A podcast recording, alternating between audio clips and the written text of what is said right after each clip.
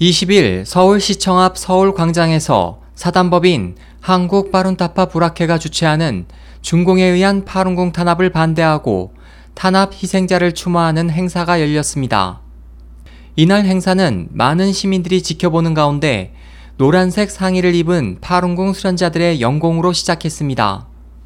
800여 명의 수련자들이 펼치는 장관이 종료된 후 오세열 학회 대변인은 국민 여러분께 드리는 글에서 장점인 전 중국 주석이 시작한 파룬궁 탄압은 중국 내뿐만 아니라 전 세계로 확산됐다며 실제로 한국의 경우 학회 법인 설립 과정에서 한국 정부가 달라이라마 방한 문제, 대만 독립 문제 및 파룬궁 문제에 관해 중공의 입장을 지지키로 했다는 소문을 확인했다고 말했습니다. 또 그에 따르면 학회 법인 설립은 파룬궁이라는 이유만으로 대법원 판결까지 8년이 소요됐으나 보통 법인 설립은 20일이면 가능합니다. 오 대변인은 또 조만간 파룬궁의 명예가 회복되면 진실이 명백하게 드러날 것이라며 중공의 부당 행위를 목격한 공직자들의 양심 선언을 호소했습니다. 중국과 중공을 혼동해서는 안 됩니다. 진정한 우리의 우방은 중국이지 중공이 아닙니다. 기계적 투쟁 철학으로 무장한 공산당식 사고를 가진 중국 대사관원들의 언행을 자유민주주의적 사고로 해석하여 당연한 듯이 받아들이는 것은 매우 위험한 일입니다. 그들의 부당한 언행을 기록하고 알려주십시오. 오늘날 우리들만이 그들에게 단호히 no라고 말할 수 있습니다. 지지 연설에 나선 김상원 북한 인권운동가는 최근 방한한 시진핑 중국 주석은 이전의 발언을 되풀이하며 가짜 중국임을 알려줬을 뿐이라며 진정한 중국의 상징은 황제에게까지 직언을 서슴치 않아 관직을 떠났던 명나라 관리 해서의 강직함이라고 말했습니다. 중국 사람들은 당연히 글을 읽지 않습니다.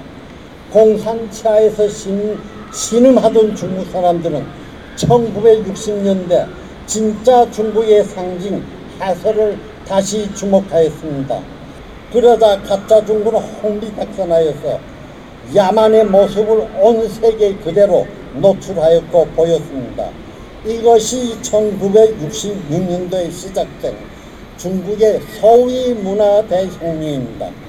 20년, 20여 년 후에 진짜 중국이 다시 일어났습니다.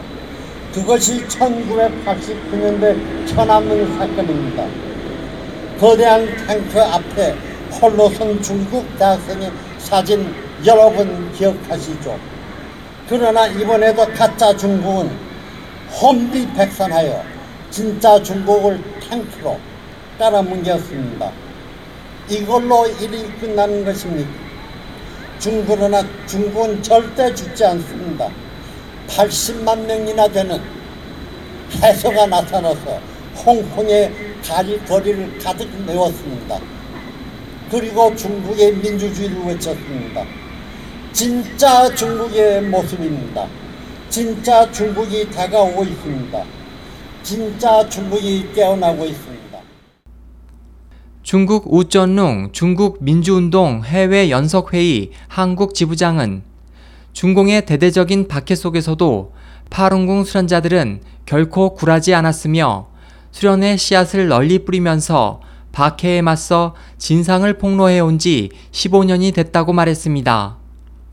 우 지부장은 13억 중국 동포들이 박해 정치 속에서 살고 있는 것보다 더 두려운 것은 사람들의 박해에 대한 무관심이라며 이러한 무관심한 행위가 박해의 후과를 초래할 것이라고 말하면서 나치하에 마틴 리밀러 목사가 쓴 시를 비유에 옮겼습니다. 중국에서 그들이 파룬궁을 추살할 때 침묵했다. 나는 파룬궁이 아니었으므로 이어 그들이 민주운동 인사를 추살할 때 침묵했다.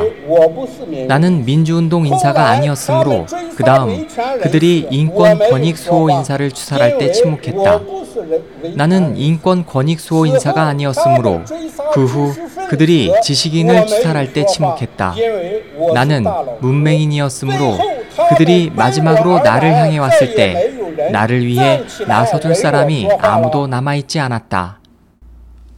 그는 정치적 냉담에서 벗어나 박해받은 사람들과 함께 박해를 반대해야 양심적 본분에 부합된다며 오늘날 중국이 꿈꾸는 것은 공산당 독재가 아닌 자유와 민주라고 강조했습니다. 최우원 아시아 철학 회장 겸 부산대 교수는 중국의 핵심 지도부가 학살 진상을 밝히고 범죄자들을 법정에 세워야 한다고 강조했습니다. 행사가 진행되는 동안 파룬궁 수련자들은 중국 감옥에 수감된 파룬궁 수련자들이 실제로 고문받는 퍼포먼스를 펼쳐 많은 시민들의 눈길을 끌었습니다. SOH 희망지성 국제방송 홍승일이었습니다.